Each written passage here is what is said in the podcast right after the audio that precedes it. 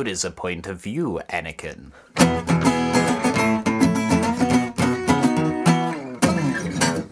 Hi, welcome to the Weekly Song Podcast. That's the sound of our dignity leaving the room. Best intro ever. My name is Roger Heathers. This is episode 62 of the Weekly Song Podcast, and with me, as he always is, is Declan Kitchener. How are you doing? I'm doing fine, thank you. How are you doing? I'm doing well. I'm doing really well. It's a rainy English day today, isn't it? Hooray! Dangerous roads to drive on. yeah, it's not as if I have an hour and a half drive back. Just wait till summer, and then it'll be it'll be safe to drive again. oh, we never do shows in the summer. I did want to try and get three year, uh, three seasons done in a year at one point, just partly because I'll get to drive the roads in summer, and it'll be lovely. Yeah. You, that that's not the vocal tone I was expecting. I just, you know, these these things we wish for, but we don't always get. You know, I'd like to do. I'd like, I'd like to do three in a year because then we'd be a consistent podcast, one of those podcasts that keeps its listeners. yes, rather than have to build them up from new every time. Uh, but you know, if you are a new listener and you don't know what's going on, then I don't blame you. I mean, this is like us just rambling on about anything.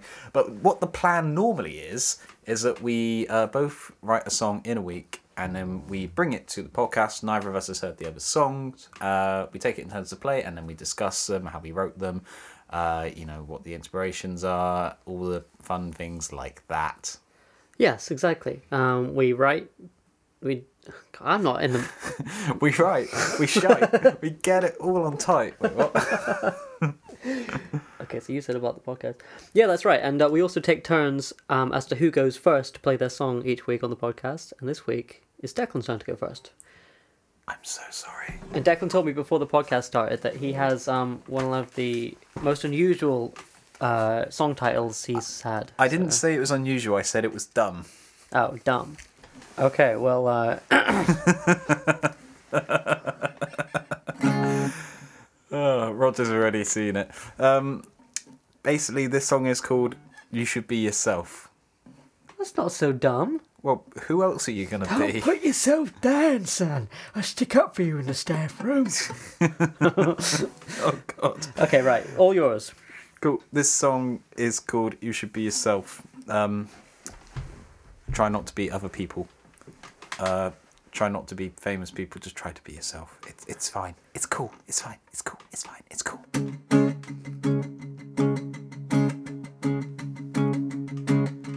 Count to three. Take it all in easy steps. Always make your first look best. Travel where you want to be.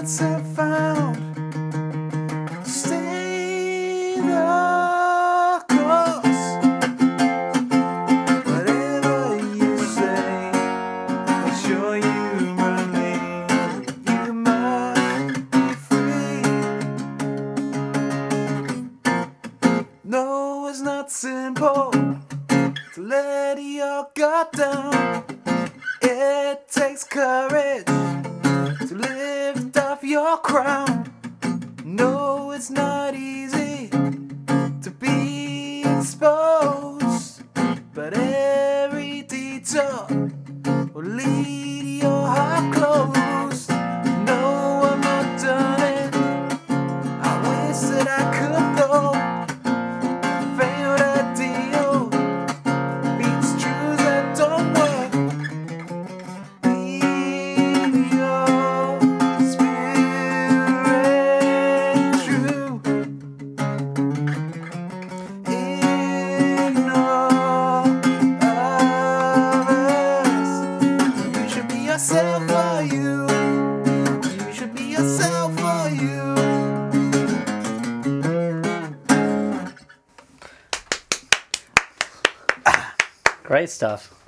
Great stuff. Really, really like that. Um, Thank you. it's a very riffy rock and roll song. It's great.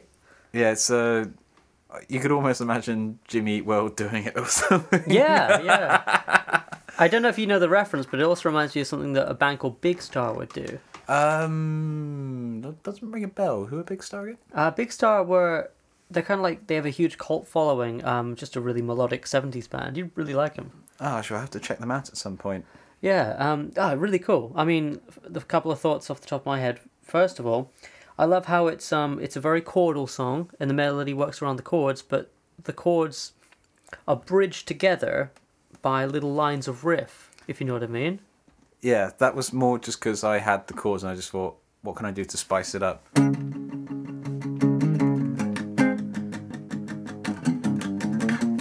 Well, in my eyes, what started as an attempt to just spice up a chord progression becomes the signature uh, characteristic of the song. And Well, it's what the Makes it- It's what the melody's based around. yeah, well, yeah, exactly. But the fact that they go together, I don't know, there's something about the pairing of the vo- voice and the guitar, which I just absolutely love. And the fact that you got like, um, um, in the You Should Be Yourself part, you've got a part that where you bend the string, which is it's it's unusual to see an acoustic songwriter, you I- know, bend the strings, you know, as part of their melody. I don't know if you've noticed, but this isn't meant to be an acoustic song. I did get that impression actually. but that is kind of one of those moments where you just hope the whole band, like guitar and bass and vocals and drums, would just emphasize so.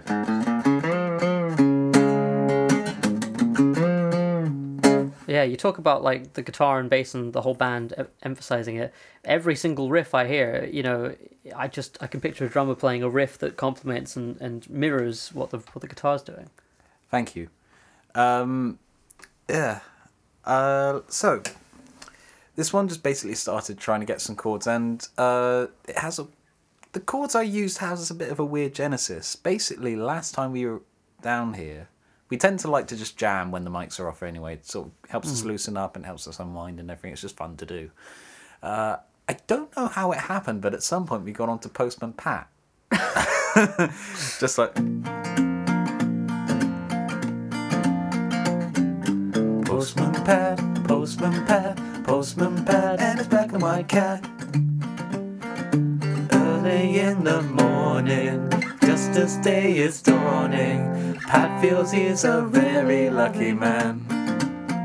Which, um, it's basically the same chords but in a different order and shifted up three semitones. So it's the one, five, six, and two Interesting. Okay. which um, it's it's an unusual genesis for a chord progression, but Yeah, you know, there's there's been certainly more um, conventional starts for songs, but Postman Pat is a fine place to start too.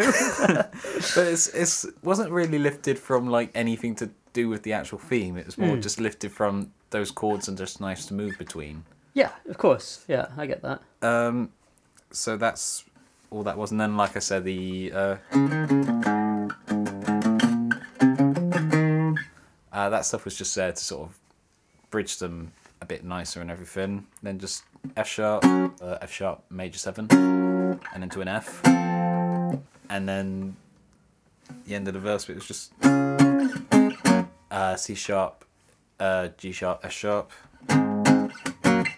G sharp, F sharp, F. This if this the F is the major third. If this song had a proper name, it would be just major third the song.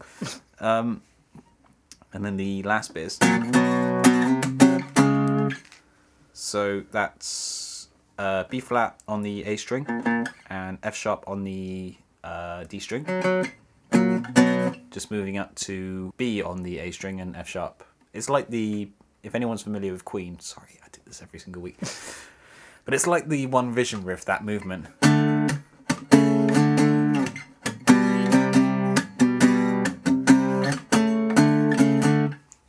Quite nice to sort of have under your fingers. Then the next one is just a C diminished, and then a C sharp. It's cool. There's a load, load of great movement in the song, um, without it feeling like it's um, like it's overcooked. You know, it's just a, it's got a pop song feel to it. I don't know if that was intentional. Uh, less of a pop song thing, but more just like energetic, breezy, upbeat, not like necessarily straying too far into like.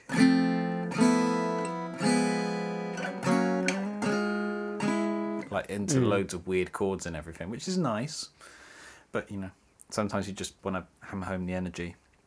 Uh, the chorus is basically F sharp, F sharp minor, F sharp major, major third again, F sharp minor, minor fourth, and then resolving to a C sharp. Can I just say the fact that you're going, uh, the fact that you're going from um, your major third to a minor four is is a rather unusual move. Well, I, I kind of had the as the first bit of the chorus that follows on really nicely, and I just thought, well, why don't I just stick the other version of F and F sharp in there? Just put the minor in there, so like you get the major and minor versions of each chord in quick succession. Yeah. It's it's a it's a writing tool that can be used especially effectively when you're playing with a band because you can have the bassist uh, do different things, the guitarists do different things to where you're accenting those major minor shifts. Um, So it works really great on acoustic guitar, but I mean, you know, again, just thinking about it in terms of a band playing this song, I think it'd be really cool to hear. Yeah, this is meant to be like noughties, uh, pop punk kind of Yeah, thing. yeah, I, I definitely get that. I'll tell you, the bane of my life to play in this song is the thing from the verse to the chorus, which is just. It's a semitonal movement from C sharp up to F sharp. You play the F sharp twice, and you got one more, and then you go back down hmm. for the chorus. I think in the first run of it on that song, I actually screwed it up a little bit, so you can see how easy it is to get wrong. Yeah, I mean, looking at what Declan's playing here, I can see that it's a pretty tricky little part to play. Well, it doesn't help that I'm just playing it with um, two fingers moving up each time. So one, two, one, two, one, two, one, two. Which, if you're being sensible, you might. I'd include play some- with all four of your fingers. Yeah, I just realised I was doing a visual demonstration on the radio. Hooray! Go. Um, yeah, that that looks. I mean, the whole thing is pretty tricky to play. It's like, you know, because we were talking about before the podcast about how we don't get a hell of a lot of time to rehearse our songs, and when you started playing this verse where you've got kind of like pr- pretty conventional chords, but you're like jumping around with these little riffs between them, I was like, don't mess up, don't mess up, don't mess up. You know, for cause, How do you imagine I was feeling? Ah, that's what I'm saying. That's what I'm saying. I'll tell you one bit I did kind of mess up uh, a little bit is the bridge. The um, partly because it's slightly weird chords. That's based around like I was trying to think uh, of a backup idea earlier in the week, just in case this one didn't work out and ended up.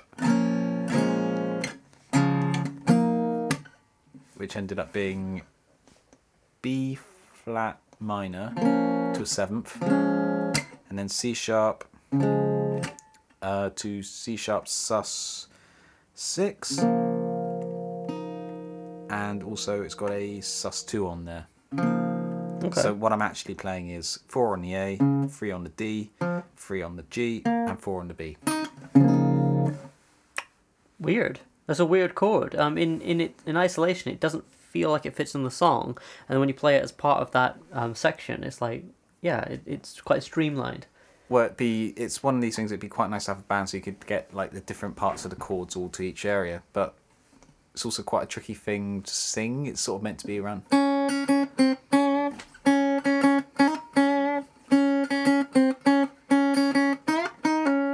Mm. So that um, uh, E flat is being hit on that chord, so it end up being something like. But it's like I said, I didn't have much time to rehearse it, so that's what it's meant to be. I don't know what I actually sang, but. Uh, It's hard to get everything right in one take after only writing the song or finishing the song a little while ago. yeah, I think that's pretty much all there is to say about that one, other than just uh, is uh, in case you're not quite sure how that one's working. That's G sharp, A, uh, A sharp, C sharp. Uh, that's bending up to an F from the E flat. So, so it's bending up to the third of the chord. Right. That that's a part that particularly stuck out to me. Um, now, obviously, we we tend to move on to the lyrics at this point, but I just kind of want to ask: um, Is there like a, a situation or a moment in the week which prompted you to think about this topic of um, you know, you should be yourself? Uh, no, to be honest with you. Um, where it just stems from is I had the melody sort of roughly sorted in my head, and just I was, I, t- I came into work early one day so I could start working on the song. Uh, and just literally before I went on my shift, uh, I got the first line, count to three, take it all in easy steps, which works really well over it. I was just like, oh, Yeah, I see. yeah. Once you got So- that first bit, it's yeah, which is just kind of a nice, interesting beginning. But then it's sort of like it's a self-demonstrating path. If that makes like it, you're gonna end up going down that way if you right. talk about taking time, pausing, centering yourself, moving forward. Be yourself uh, eventually comes into the equation. Sure, it's like all yeah. There's, there's a palette of which topics to talk about. which is not necessarily what the song was always about. It's just kind of it fits nicely over the "you should be yourself for you." Mm. It fits quite nicely over that. Um, but yeah, it's just expanding on that. Just like, you know, think about what you want to say, say it, don't back down, but, you know, keep in mind other people. Just be yourself and be, you know, do what makes you happy. Yeah, your songs have become way happier recently. You know. Oh, there's, there's going to be a miserable one soon. To be fair, the first one of the run was a bit miserable. Oh yeah, a little bit. Um, but no, I think it's a really cool lyrical thing. It's just made me think. You know. Um, I mean, to be honest, like there's even a little bit at the end there, like um, no, it's not simple to let your guard down and all of that stuff, and no, I've not done it, but I wish I could though. right. So that's the whole point. A failed ideal is better than the truth that um, doesn't work. You know, it's better to try for something and not achieve it than uh, stick to a truism that you know things are impossible. Yeah, I mean that's a lyrical thing that I tend to do a little bit more than you do. I think of like writing from the perspective of who I want to be rather than who I am. Whereas you'll quite often take a situation or a or a stimulus from the week itself. That's kind of why I asked that. You know, So essentially, you're creating and I'm reporting. I, I don't know. I'm I'm wishing I could be better, and you're writing about what's around you, I guess. But um, yeah, I just wondered because like there's yeah, there is two kind of ways to do it. You know, because for me as a listener to that song, you could easily have told me the story. Oh man, you know, I was talking to this person and we had this conversation, and I realized, oh man, you know, they're they're being false, and you should be yourself. You know, that it could be a very anecdotal thing, whereas it was it didn't come from that. It came from like a much more sort of like uh, explorative writing. Would that be fair to say? Um, it it's, it more came from things that rhymed and fit in the words. um, it's not necessarily explorative. It's just more like common sense, but you need common sense messages every now and then anyway. Yeah. Like you know, this is kind of why I think it's like a. I specifically was thinking of Jimmy Eat World. Like it's almost like the middle. Yeah. Like it's got a similar message to that, Yeah. as well as a similar feel and similar chord movements and similar tempo and uh,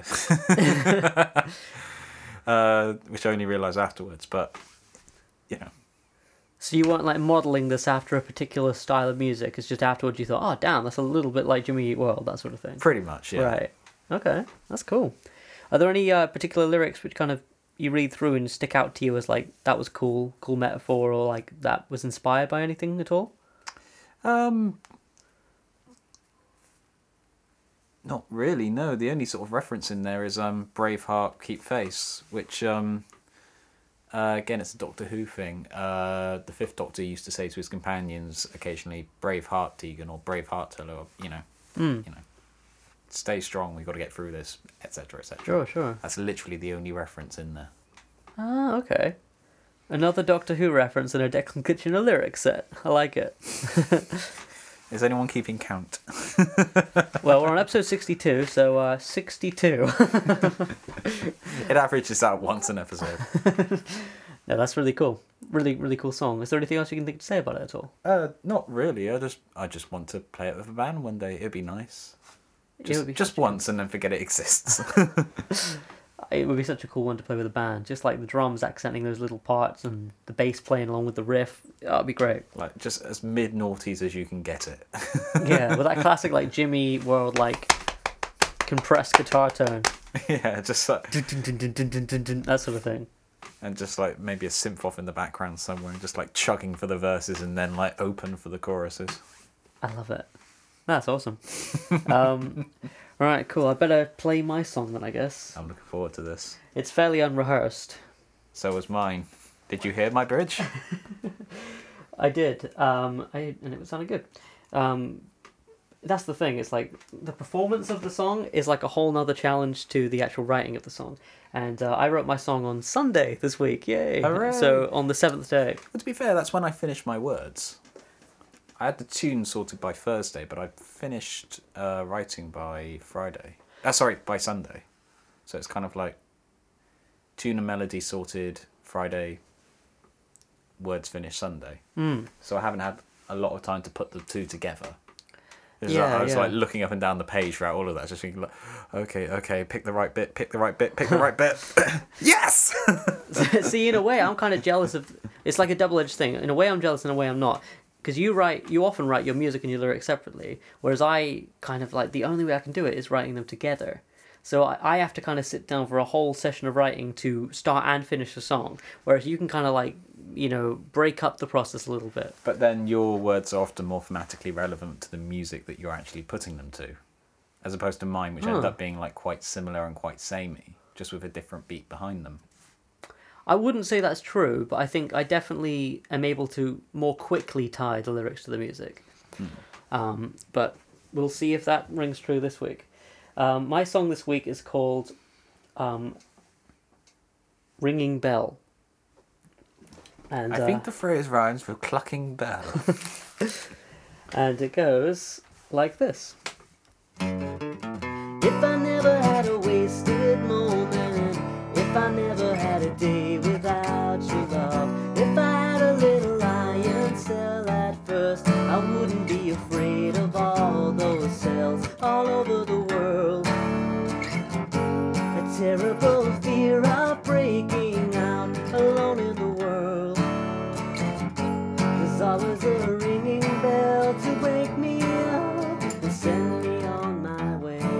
I guess I never found the words to tell you how much I really care.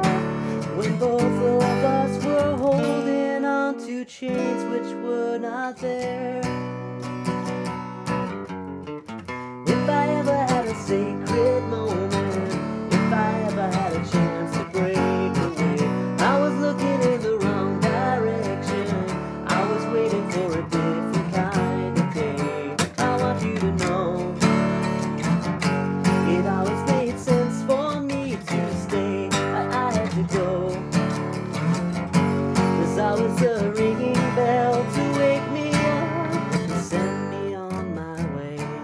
Guess I never found the words to tell you how much I really care. When both of us were holding on to chains which were not there.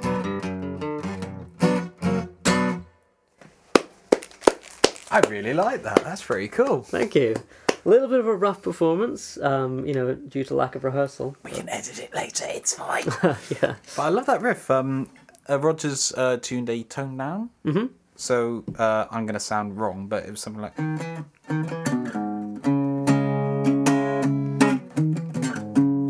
And you were also having lovely little moments where you were like a. so you're sort of like moving between the chords similarly as well. Yeah, i i in fact, when you played your song this week, I was like, hmm, we kind of got a similar uh, guitar th- theme going on here.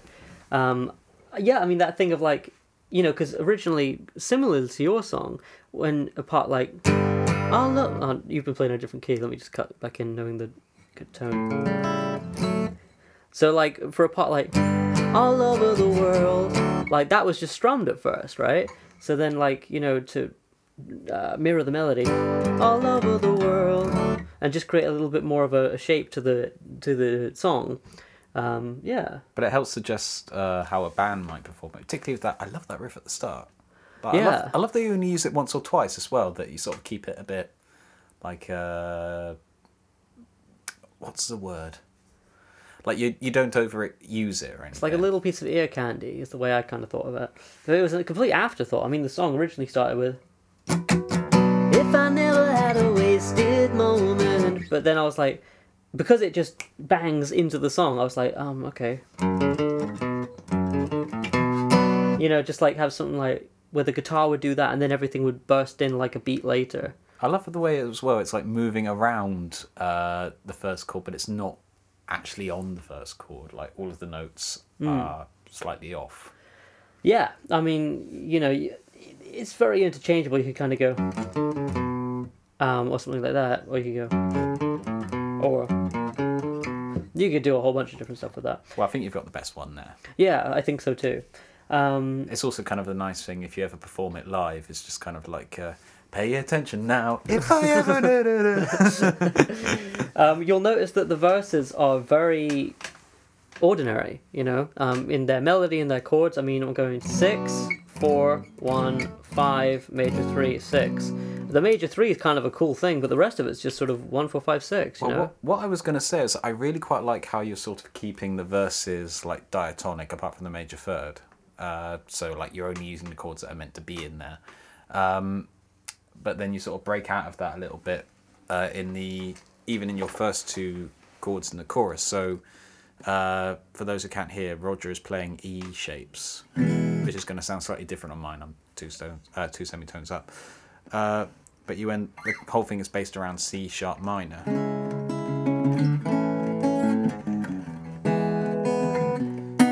It's all sort of that kind of thing. And then the first two things you do when you get into the chorus are B minor and C sharp major. yeah. And then you have that that sort of it's almost diminished, but it's not quite. Yeah. Yeah, I'll let you explain it, but I just think that's really cool. Like Thanks. you sort of Thanks a lot. that you sort of denote the chorus with like non-diatonic chords. Yeah. Well, um, you and I have spoken before about my my desire to use minor versions of the fifth chord in a song. So, you know, the song being in um in uh, in E shapes. You know, In E, for argument's sake. um, and then uh, you know instead of going to the five on the chorus, so, Which, which is uh, not a bad thing to do. It's kind of like a standard, like different kind of key kind of thing to transition with. Um, but instead of using that, I used um, the minor five, which is, is hard to get up to melodically. And then when you play that, um, go to the um, major six with a seven. Um, so already you're in kind of this weird, weird space, which um, I'm trying to think what that's inspired by. There's a few artists who do things like that. Um, NRBQ do it um, in their songwriting. Um, that's the band I've just discovered. I don't know much of it, but they're just very clever with their chords. And the Beach Boys. I mean, Brian Wilson is a huge example of someone who like will write these pop songs, lovely pop songs, and then he'll get to a certain point in the song, and like to any any old listener who doesn't know about chords, it's like, hey, it's kind of gone a bit weird, but it's still cool and maybe a little dark or something. Um, and that's kind of what I was going for with that, just sort of like a, a Beach Boys type of type of feel to at least the chords. But you can imagine stacked uh, vocals on that quite nicely. But I like the way you sort of use the C sharp major to get to the F sharp minor because C sharp major is kind of like C sharp is the fifth of F sharp, so it transitions quite nicely. But then that also puts you in a nice space to get back to the major fifth, which Yeah. is the B. Yeah, exactly. I mean, Apologies if you don't know music theory. Like you're probably getting quite lost at this point. Um, but you know, I think uh, the song's fairly short. it's got two distinct sections or three distinct sections, I guess you could say. You've got the verse, the bridge, and the chorus. Um, and uh, thematically, you know, again, we were talking about lyrics just now, and uh, this is one where I wrote the lyrics at the same time as the music. Um, the way I've been doing all of my songs recently to, to start and get a good idea is I'll basically sit down with the guitar and I'll just kind of like fish for a key just to play in, you know, like I'll fish for like, okay, I'm to start playing in D, I'll just and then I'll just sort of like try and get some melodies around here, and then and then that doesn't really go anywhere. There's no real fish on the end of that line, and so I'll start playing in uh, C minor, and then that doesn't really work. And then I'll just kind of go, you know, just going around trying to find just different rhythms, different shapes, and then eventually, But it's odd how attached you can get to a certain key with these kind of things. Like, for example, uh, with my one, it's got the F sharp to F sharp ma- major 7 to F, which the vocal line is. As we were discussing last week, F is about as high as I can comfortably get. F sharp is just a little bit beyond that. right, So uh, that section, it sort of strains a little bit. right, So I, ended, I ended up taking the whole thing down to C to see if it worked better, and it just didn't have the same energy at all. Yeah, it, it I know what you mean. Um, there's um, a word sonality, um, which uh, means the different feeling for different keys. And it's odd because it's the only thing you'll change. Like you'll keep the tempo the same, you'll keep the Mm. chord shapes the same, you'll keep everything else more or less the same. Mm-hmm. But it just won't work, or at least to our ears as creators Yeah, of yeah. music. I've actually found the opposite quite re- uh, recently. Like over the past year, I've just discovered changing keys of songs. So this song was written in standard. I'm in I'm in uh, D standard right now, but it's written in E standard, and it was just a little bit too high to where I knew that the chorus was higher. Um, you know, I guess I never found the words. You know, like up at the top of my chest register, and I was like, okay, well, if I drop it, then those will be a tone lower, which means I can give more vocal energy to the chorus, and it means that the verses will be lower. But I'm happy to to sacrifice whatever I'm losing in, in the key change in order to give more vocal energy in the chorus. This is kind of as someone who's got quite a low voice anyway, or like quite a narrow singing range. This is something I always have to contend with when I'm uh, learning cover songs. I often have to lower them like six or seven semitones to be able to hit the top notes. Right. And once you've done that, it may just be impossible to sing the verses. Yeah. So you have to be really careful about what you cover.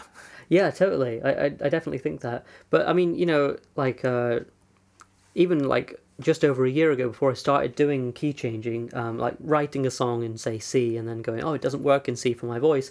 I'll move it to A or whatever it would be. I would write these songs, which I was like, I really like this song. Why isn't this song working? at gigs or in recordings and then now i've discovered like it's because you know it's out of my range and it's like if i'm writing out of my range then the song itself will suffer so that's Unless- kind of why I, Unless you're writing it for a performer who can perform in that range, but most of the time Yeah. we're writing for ourselves. Exactly. Yeah. So, uh, so that's why I kind of down tuned it. Um, lyrically, this one is. Um, it's one of those ones where I, I'll kind of like sum it up with just a brief explanation because it's it's kind of hard to explain, but um,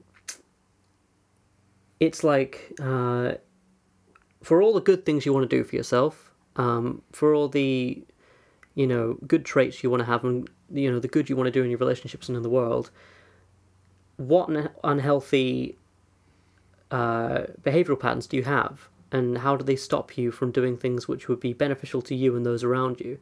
So it's basically just that. It's like um, you know i could be more giving i could do this i could do that if i didn't have these fears stopping me if i didn't have these barriers stopping it you know it's just kind of exploring that concept really That's kind of really interesting, like uh, very introspective.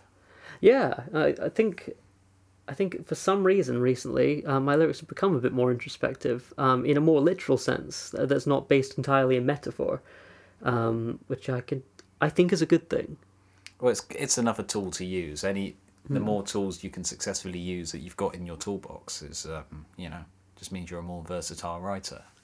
Yeah, definitely, and uh, I think the I mean- way, the way you get those tools is is generally well, the way I've gotten tools over the years of like using different chords and that sort of thing. It's just become becoming obsessive and fascinated with a certain type of whether it's you know music production or bass style or uh, chordal movement or whatever it is. I become obsessed with it for like a month.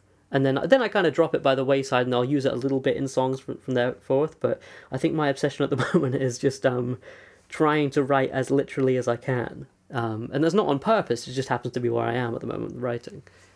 Well, it's. Uh, I think we all have like phrases like uh, phases like that. Like uh, over the past couple of seasons, I've had a big thing for diminished chords, as we all know. Diminished mad is even one in this week's song, although it's only a passing chord. Yeah. Uh, but once you have these things in your toolbox, you can use them to add flavor. Like, you know, your life isn't suddenly going to be defined by becoming an introspective writer or by using unusual chords or by detuning or by, you know, using the open strings or anything like this. It just, you know, it's part, pretty much the reason we do the podcast is to sort of become more versatile and generally better at what we do. Definitely, definitely. I mean, And hopefully uh, help other people become better at what they do as well. yes, exactly. Fingers yeah. crossed. Hopefully, it's something that is uh, isn't you know an inspiring or or motivating factor.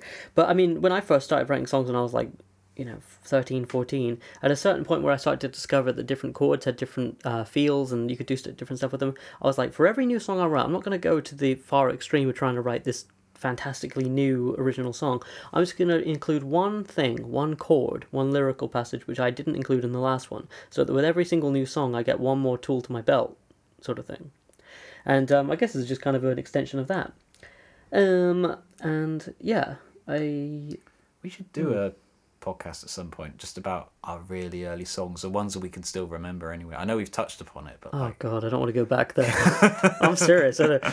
Or maybe we could maybe we could do that as like the 700th episode or something. something like that, yeah. I actually have recordings of like the band I was in that played my songs when I was like 13. See, I, I wasn't in musical bands at all then. Like, uh, I was like learning the piano. Mm. Oh god, some of my early piano riffs are they're bad.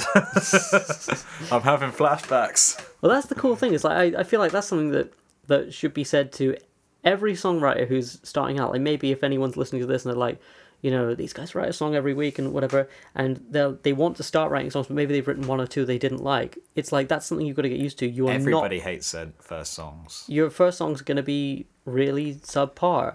I mean, this is kind of like the whole thing with um, John Lennon and Paul McCartney. Like, the reason their early stuff is good is because they'd written around 200 songs at that point. They'd gotten most of the bad ones out of their system. Yeah. And it is just a case of that. You are going to suck at first, like like you're going to suck at anything if uh, if you're learning a new skill. Mm. Like you don't walk into a French class, walk out like fluent in the language. Yeah. it takes exactly. time and practice. Yeah, and if you go into a martial arts environment for the first four months, you're going to get your ass kicked. It's the same with songwriting. You just have to get used to. But then, but at the same time, that sounds so negative. Like, oh, your songs are going to suck for the first few months. I mean, the reality is, I find it inspirational that everybody does. Everybody has sucked. Yes, Everybody has written bad songs. Yeah, I mean the, the the positive side to all of it though is that hopefully you'll have an excitement about your songs. Like when you first finish a song, even if you look back in six months ago that was awful, you'll be like, I wrote a song and like, it has this new bit in it which I've never used before. Six months later you might dislike it, but that shouldn't discourage you. That should be something that's like you should just constantly chase that dragon on and on and on and on. I mean, I'm, I'll look back at this song in a year and I won't like it, you know? And that's not a negative thing. It just means that by a year's time, hopefully I will have improved. That's all it means. Yeah. Like uh there was just from the time we started this podcast, there were so many songs I used to play live at open mics and things like that that I've just not touched anymore. And I Yeah, just same. I always tend to have like a working library of ten songs I can just pull out of my you know, that I've written that I can just pull out of my pocket and perform at any time. Mm. But no matter how many songs I write, it's always about ten. You know. Yeah, You're, al- same. you're always going to move on. You're always going to forget things. You're always going to learn new stuff. It's just, you know, learning skill. That's what happens. Mm. It it can be off putting if I, and I'm sure a lot of people have this too. If I look back at what I was doing two years ago, at what I thought was good music, and I go, it wasn't, because that means that I'll look back at now and think that too. But I I don't know. I suppose that's kind of the thing with like creating anything is you'll always undermine your own work in your own head. Well, kind of you're almost your worst judge, like your for yourself, like Yeah. because either you'll think something is, you know, the dog's bollocks, and it's not, Right. or you'll think it's like um, the worst thing ever, and it won't be. Mm. Like you do need like healthy review and feedback every now and then. Like this kind of why I liked uh, when we were in Cornwall, just taking these songs out to open mic after we just written them, and then we could work out which ones played well and which ones didn't. Totally. And that's another thing is like honing honing your listening skill as to what is a good performer and what isn't. It's like, you know, how comedians will take out jokes and, you know, maybe like a book full of jokes, 10 jokes, and eight will just bomb the whole time that they thought were good. And then two that maybe they even thought like weren't really that great, like the crowd's loving. So like there's an element of other people being, you know, helpful in the process. I mean, that does depend on whether you're doing this more for yourself, uh, you know, whether you're just writing for your own satisfaction and curiosity, or whether you're writing to uh, impress someone else, whether that be like a significant other, whether that be like a group of friends, whether that be a general audience.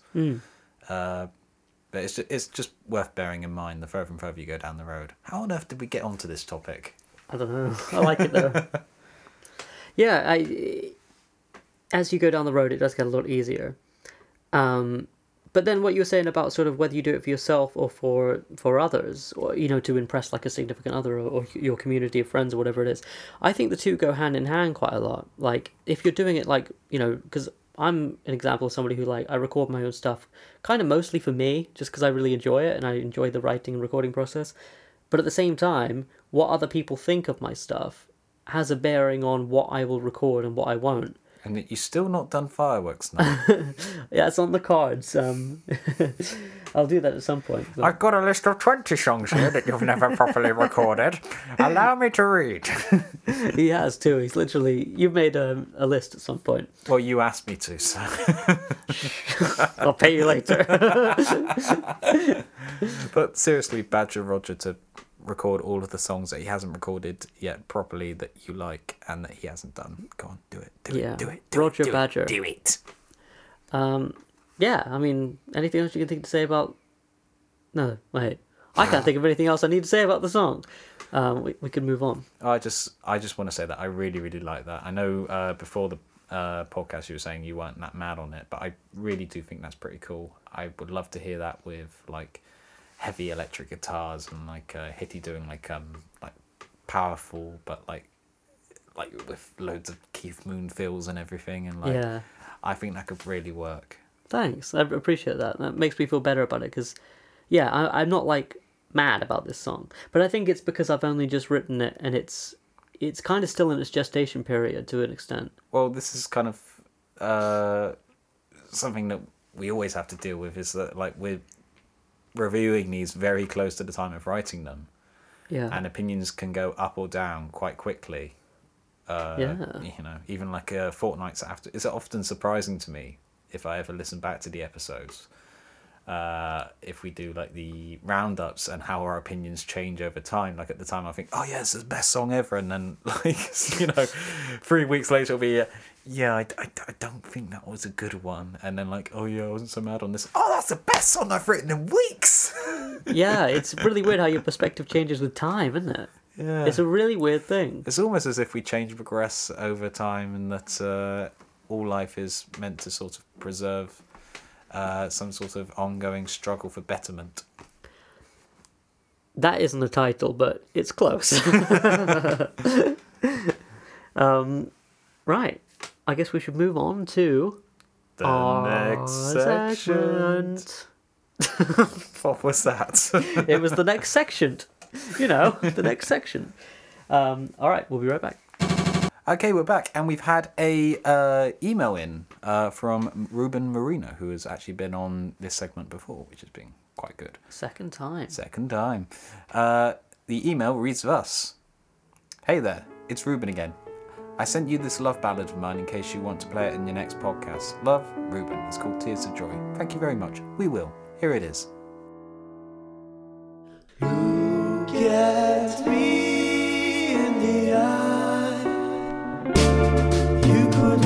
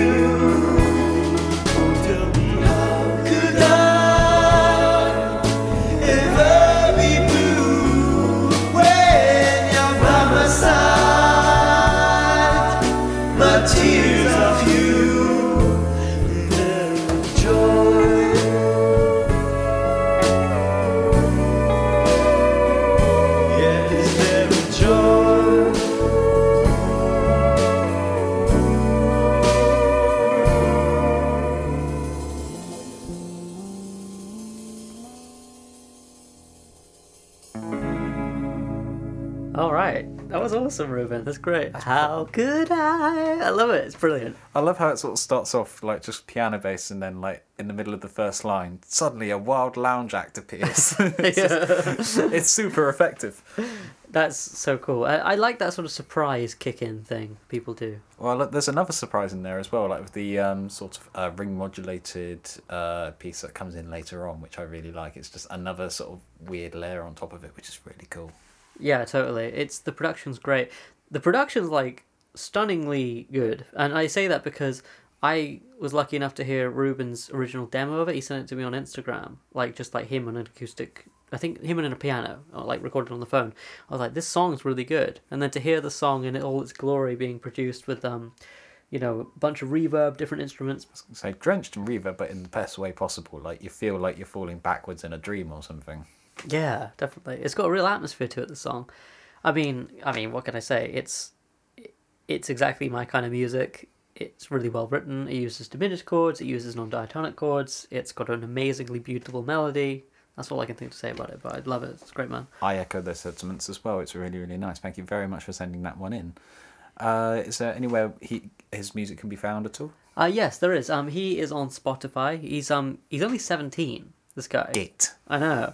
Um, so he's um, he's only just started to like really release music, but he's been writing for a while, I think, and he's got You say that I'm a decade older than him. I haven't released anything yet.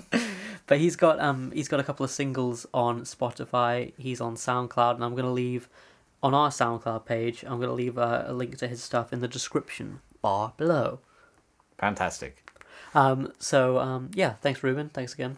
Um, Yeah. If you've got something that you'd like to send in to be uh, read out or played on the podcast, then just send it into weeklysongpodcast at gmail.com and uh, we'll try and put it in the show. yeah, absolutely. Um, we Just to warn you, we've got a wee bit of a backlog at the moment. which is weird. We're not used to having in- emails. Yeah, people don't talk to us. We're the weirdos. exactly. Um, all right. Anything else you think to say about Ruben's song? Uh, no, just that it's really good, and I recommend people like check out the rest of his music. Yeah, me too. All right, cool. We'll be right back. See you in a sec. So that's it for this episode of the Weekly Song Podcast. Thank you very much for listening. Uh, if you wanted to send anything in, uh, you know, email us at the Weekly Song Podcast, whether that's a song, an email, a letter, anything that you like, just send it in. We'll probably read it out on air and it will be fun. Uh, if you're listening to us on SoundCloud, why not give us a like? If you're listening us, to us on iTunes, uh, why not give us a five star review? We've actually had a couple of reviews on iTunes. You're joking. Uh, I think we've had one or two, yeah. That's amazing. Pretty. It's pretty nice. That's awesome. Keep them coming. Keep, keep those five star reviews coming because it, it actually genuinely helps the show. Because the more we get of those, the more people who like songwriting, like you, the listener, will get recommended the podcast. also, it just makes our egos feel really, really nice. That's the main thing. yeah, it's, it's, this is all just like an exercise in like um, you know compliment fishing. So please do. Um, where can they find you, Roger? Find me primarily at the moment on my Bandcamp. Primarily, but not exclusively. Exactly. RogerHeathers.com is my Bandcamp. I've just released a new album called Grim. It's eight songs. Declan's on it. Ruben, who we just played, is on the album. He sings backing vocals on Reverie along with George Pilgrim and Joe O'Neill. Um, that album is available for five pounds on my Bandcamp. I think by the time this comes out, it's on streaming platforms. But I really want to encourage anyone who's listening and likes my music to um to buy it from the Bandcamp. Why not? It's kind of like an act of charity these days to actually buy an album, but you should support people, not But- not just me, just musicians in general. Well, if you buy the album, then you've got it, then haven't you? Like uh, you've always got a copy to download or anything. You've uh, don't have to worry about streaming it online and losing internet connection. And if you're on his Bandcamp, do check out his other projects like uh, last week in Munster, uh, next week in Munster. I always get it wrong, every single one. Uh, but next week in Munster, uh, to your heart's content. There's a load of EPs. There's some winter tapes on there, which are always quite good. I appear on one or two. Don't let that put you off. Um, yeah, a lot of the um, guest stars who appear on Grim also appear on some of the other albums as well. Uh, why not check out Pea Green Boat, which is your other band? I like this part of the show. You're so nice to me. Well, I'm, I think we've said it before, but I'm your biggest fan, basically. Yeah, Pea Green Boat's my other project, and we're releasing an album early 2020, but we're releasing singles like every month. So, and we have two new singles out, but we got like four albums out as well. So, Yeah, they're all really good. Uh, basically, like if you like weird and like people stuffing as much as you possibly can into a song until it goes to breaking point, and then past that, and still stuffing stuff in. That's kind of the typical approach for a Pea Green Boat song, is what I've uh, kind of thought. That's I think that's a fair summation. if less is more, think how much more more will be. that's kind of the unofficial slogan. But yeah, thank you. Yeah, definitely check me out there. I'm also on Instagram and Facebook and Twitter. All of that, just search at Roger Heathers. I'm particularly active on Instagram. Where can they find you, Declan? They can find me on SoundCloud. Uh, there's a link in the uh, Weekly Song podcast following. If you can't find that, just Declan Kitchener. I'm pretty sure I'm the only one. Um, I haven't been doing much this season in terms of uh, recording the songs as I go, but I uh, have been leaving my mixer down uh, where we record, so I haven't been able to do that. But once the season is over, I should be like putting up uh, like rough acoustic versions of uh, each of the weekly songs, like I did. Like the I've got ones on there from last season, and then I've also got a little clip of me at an open mic night, just recorded off my phone, just because I thought it'd be fun to do. Why not? Yeah. Why not, indeed? That's the great thing with SoundCloud and the internet in general. It's just you can put anything up your, your that interests you. So um yeah, definitely check out Declan's music there. Um, I'll leave a link in the uh, show notes on the SoundCloud, and uh, yeah, I think that's about it for this week. So we'll see you next week with two new songs and in a new location, or an old location. ah, we're basically going back to Cornwall for a week. yes, um, yeah. Thank you very much for listening, and we'll uh, see you again soon. Ta-ra. Ta-ra.